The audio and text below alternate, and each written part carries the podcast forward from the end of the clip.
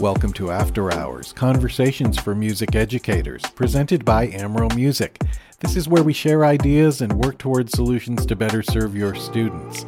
This week, Nick Averwater continues his conversation with Michael Wells, principal at Clinton Junior High School in Clinton, Arkansas, a town of around 2,600 located 70 miles north of Little Rock. For many years, Michael was a band director in several small school districts and in this episode, we'll get his perspective on how band programs can achieve excellence no matter the size of the district. Our conversation was recorded December 20th, 2022. It's broken up into two episodes, and this is part two.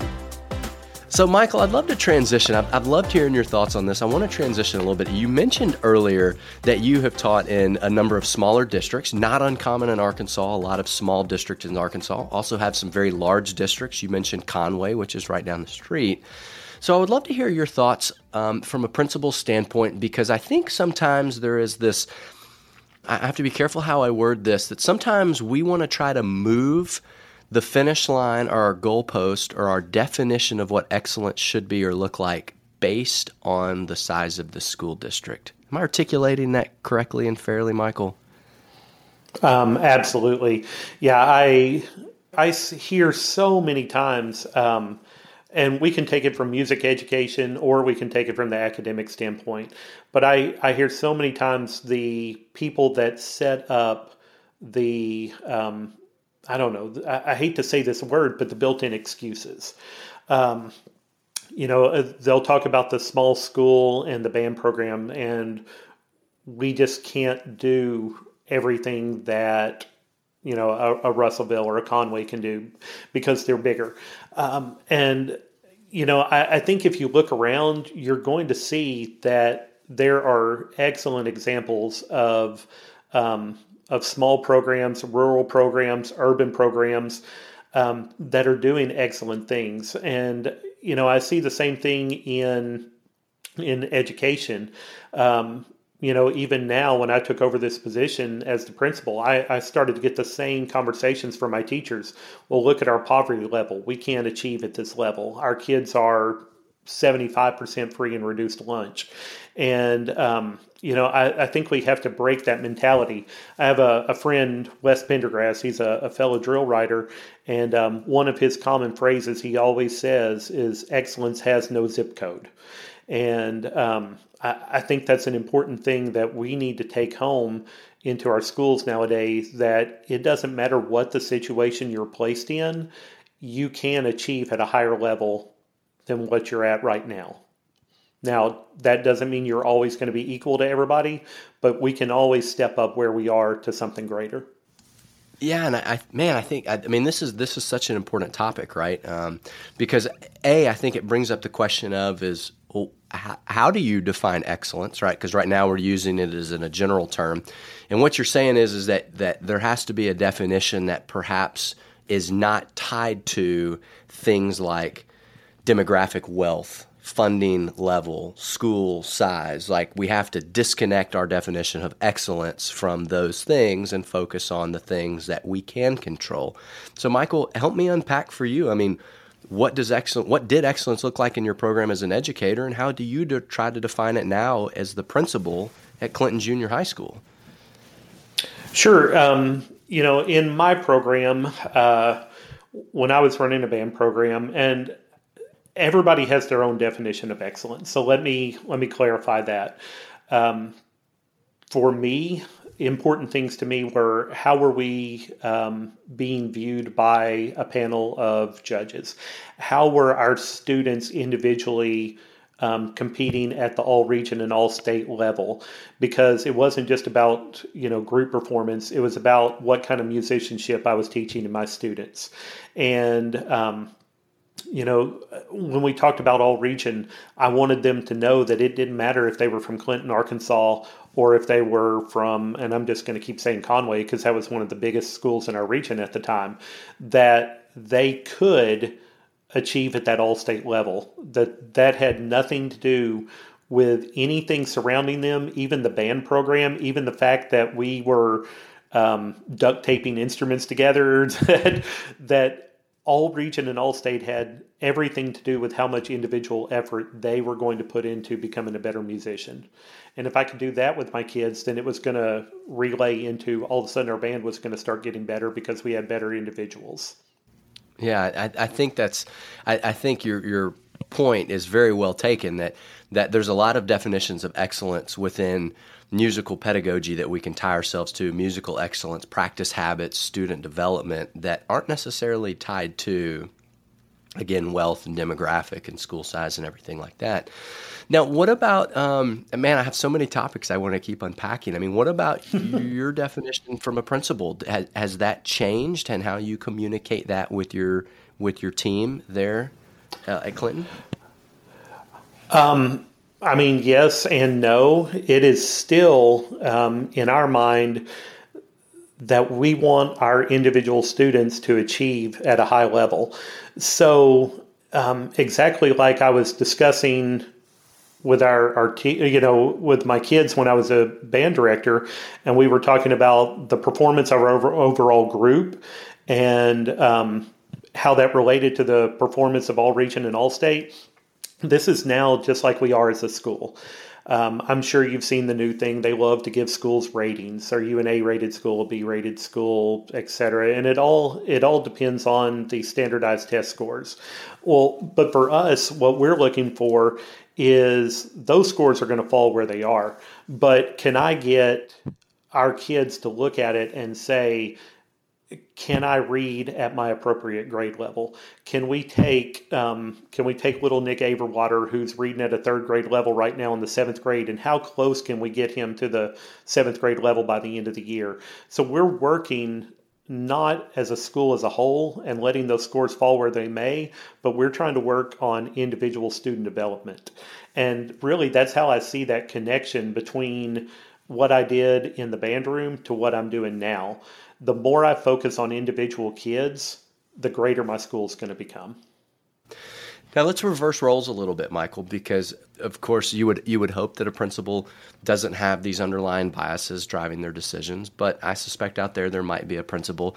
And just to use the examples to keep kind of going with that, let's say you've been hired as the band director at, at Clinton Junior High School. You're having a conversation with your principal, who's not named Mr. Wells because you're the band director now, and he makes this comment to you about, uh, well, hey, look, you know, we we we know we're not Conway right? So so just just do your thing, but, but but we know you're not Conway. I mean, how would you go? Would would you address that, and how would you begin that education process with your principal to say, well, I know we're not Conway, but I have expectations. Yeah, I completely agree that. Um, you know, when you look at it and you compare apples to oranges and all that, you're not going to you're not going to be able to put in you know, uh, 80 kids into all region at a school like Clinton. It, it's just not going to happen. There's not 80 kids in the program. Um, but I, I, think you start having that conversation with them about here's our goals. Um, here's where I feel an appropriate balance is you know 20% of the student body is now participating in music let's get that first number down and, and, set that goal for ourselves that gives us a realistic number for our program you know i talk to my band director all the time about what i'm looking for from you is can you get 15 kids out of each grade into your program and if you get 15 kids, that's a great number for our school. That's a great percentage for our school.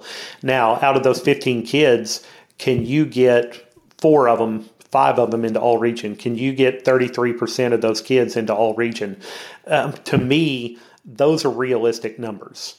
You know, to to sit down and say this is a goal for us to get to. You know, when you look just straight up, no, you're never going to compete with some of those larger schools. But when you look at your resources and you look at how many kids you're involving and how many kids you're pushing to be great, I, I think those are realistic goals that you can set for yourself. Yeah, and it, again, it comes back to that defi- definition of excellence. And you know, Michael, not to hop on a soapbox, but I, I, think this is such an important conversation, particularly for young educators, because I think a lot of times, you know, in my role, I have the privilege of interacting with a lot. I think if this definition of excellence is misplaced or perhaps incorrect, we have a much higher chance of having educator burnout and turnover. Um, because I think for so many educators, they come from a big five or six A high school. They have a terrific music experience. They go on to a college or a university. They have a terrific music experience. And then they get their first job at a 1A school. And all of a sudden, it's like, whoa, you know, I, I, had more I had more people in my flute section in college than I have in this program, and all of a sudden they're tackling with this definition of excellence because in high school our definition of excellence was going to BOA, right? And now here I am where I'm just trying to get kids to show up for rehearsal, you know. So I, I and I, I think again I'm not meaning to get on a soapbox, but I think this definition of excellence is really important for young educators.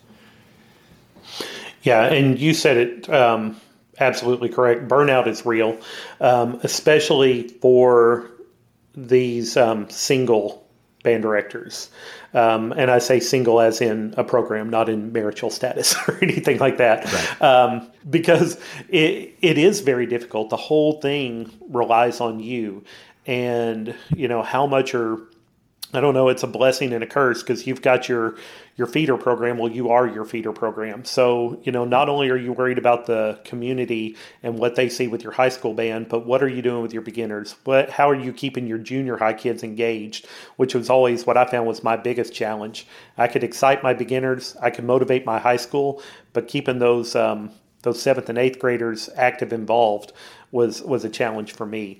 Um, but I, I, think what you're saying uh, about excellence that we have to do is we have to set realistic goals. You are never in that 1A program, again, as you use the example of BOA, you're not going to turn a program that's got 12 kids into a BOA school overnight.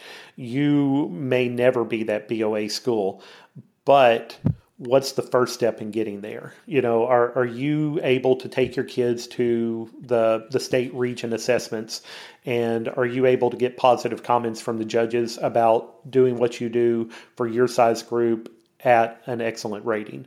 And again, that that rating is excellent um, you know, or superior regardless of school size it, it's the same standard for everybody. Can you play in tune? Are you rhythmically correct? Um, you know, if we're talking about marching, are you in step? And, and, all of those things are what you can do, whether you're at 100 kids or whether you're at 10 kids.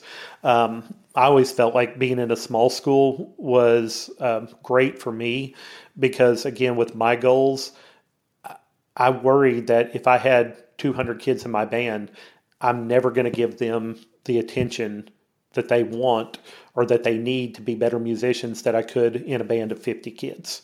Um, you know, I could I could directly affect more students individually that way than I ever could in a big program, and to me, that's what meant more um, about getting them to the level they needed to be. Yeah, absolutely. Well, Michael, just so many so many great thoughts. I'm thoroughly enjoying this conversation. So, I would like to talk about one more topic with you. Of course, I've only had one other principal on this on our podcast here, and so I think you bring such a, a unique perspective. Um, since the since the pandemic has, I guess, end or whatever we want to call it, right? Um, since then, I've heard a lot about hey, students have changed, parents have changed, but this word keeps coming up: apathy, apathy. I, I keep hearing this word come up. What's your take on that? Are you seeing it? And then you know what now what do we do? What does it mean and how do we move forward from here? I, I think i am definitely seeing it. Um, i think we all during that semester that we stayed at home um, we all got very comfortable in relaxing if that makes sense um, what i'm saying but even participation levels, um, and it's not just band. We're seeing lower participation levels in athletics. Um, we're seeing them in band choir everywhere because people in general got used to instead of this crazy running around lifestyle that Americans were used to doing, where we were constantly going to our next kid's t-ball practice and piano lessons and um, you know everything else on our plate. Uh, we came to enjoy that semester where we just had family time and we were sitting at home enjoying each other's company. So I mean, I think that played into it a lot. Um, that why am I why am I pushing myself when this is much more enjoyable? So, um, from a participation standpoint, I'm I'm seeing it.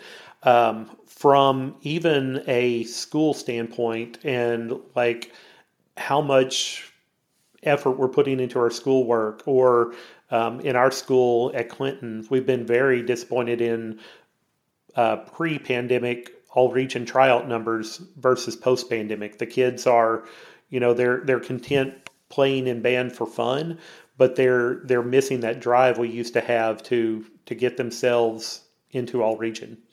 Hmm. So it's definitely present, um, is, is what I'm hearing from your end. So so so so now what? You know what what what's our next move? I mean, is is pre-pandemic engagement our goal or going back to our definition of success are we having to revisit the definition of success here um, for us pre-pandemic is still our goal um, i don't know if that's the right answer or not but I, I will tell you we are trying our hardest to um, to try to get kids back in by by using celebrations. And that's something as a principal that i was not focused on before the pandemic. Um, you know I, I, felt like our kids kind of pushed just because that was the expectation whether that was in band or it was at school. Um, post pandemic we're we're having to do a lot more of um, smaller celebrations along the way. How did you do on rather than you know ACT Aspire or big end of the year assessments. How did you do the first nine weeks? How did you do even this week? Daily calling out student celebrations to try to make them feel good about coming back to school, being here, giving effort.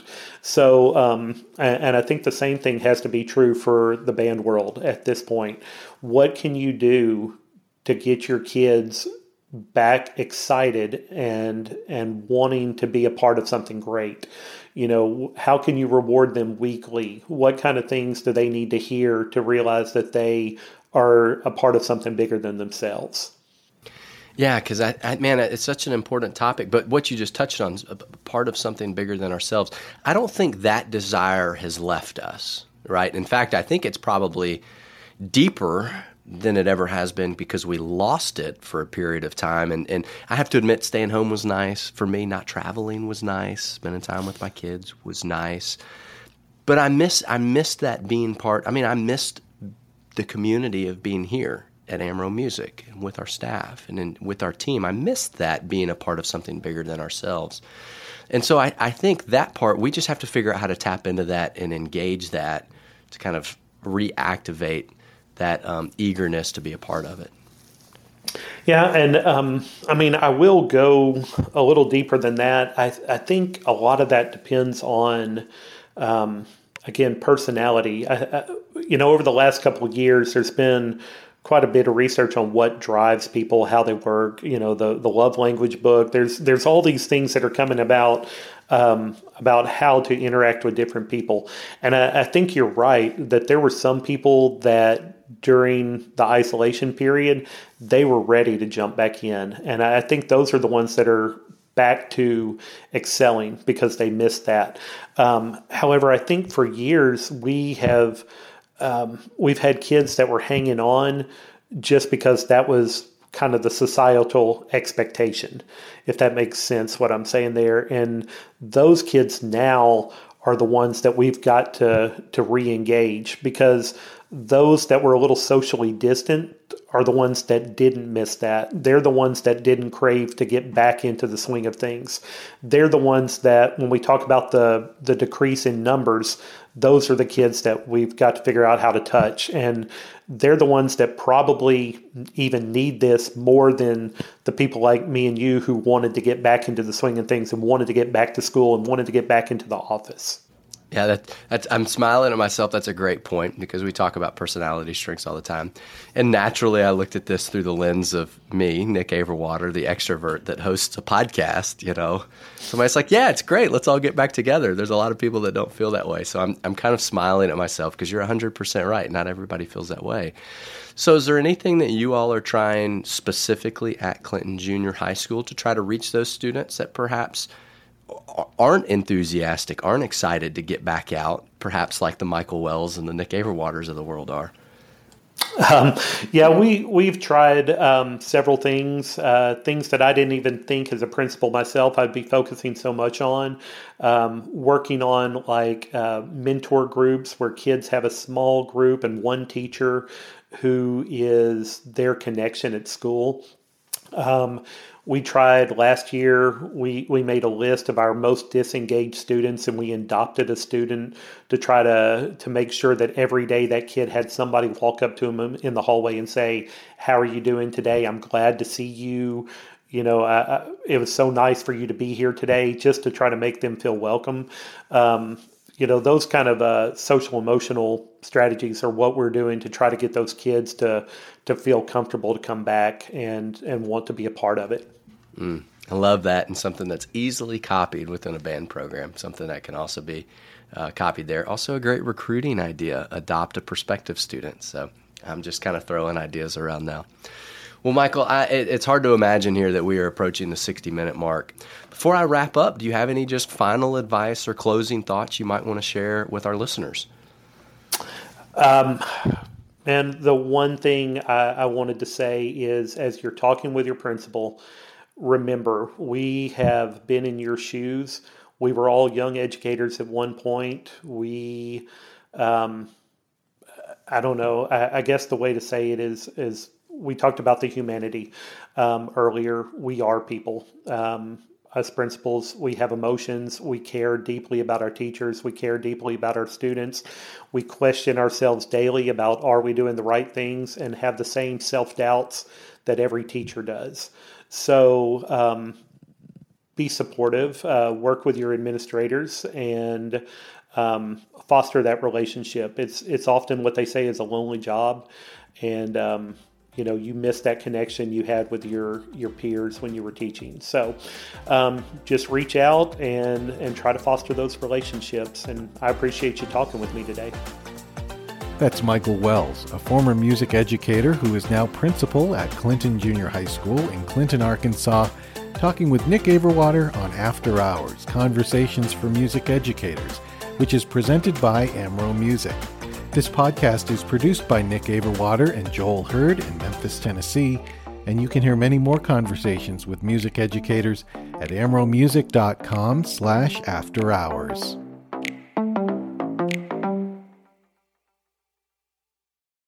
Hey, if you enjoyed today's episode, here are two easy and fast ways you can support the After Hours show. First, your five star review means a lot as it helps to boost us in the podcast rankings so that other music educators just like you can find us. Second, if you thought of someone that would enjoy this week's content and episode, hey, please share it with them so that they too can be a part of the After Hours community. Thanks so much, and we'll see you next week.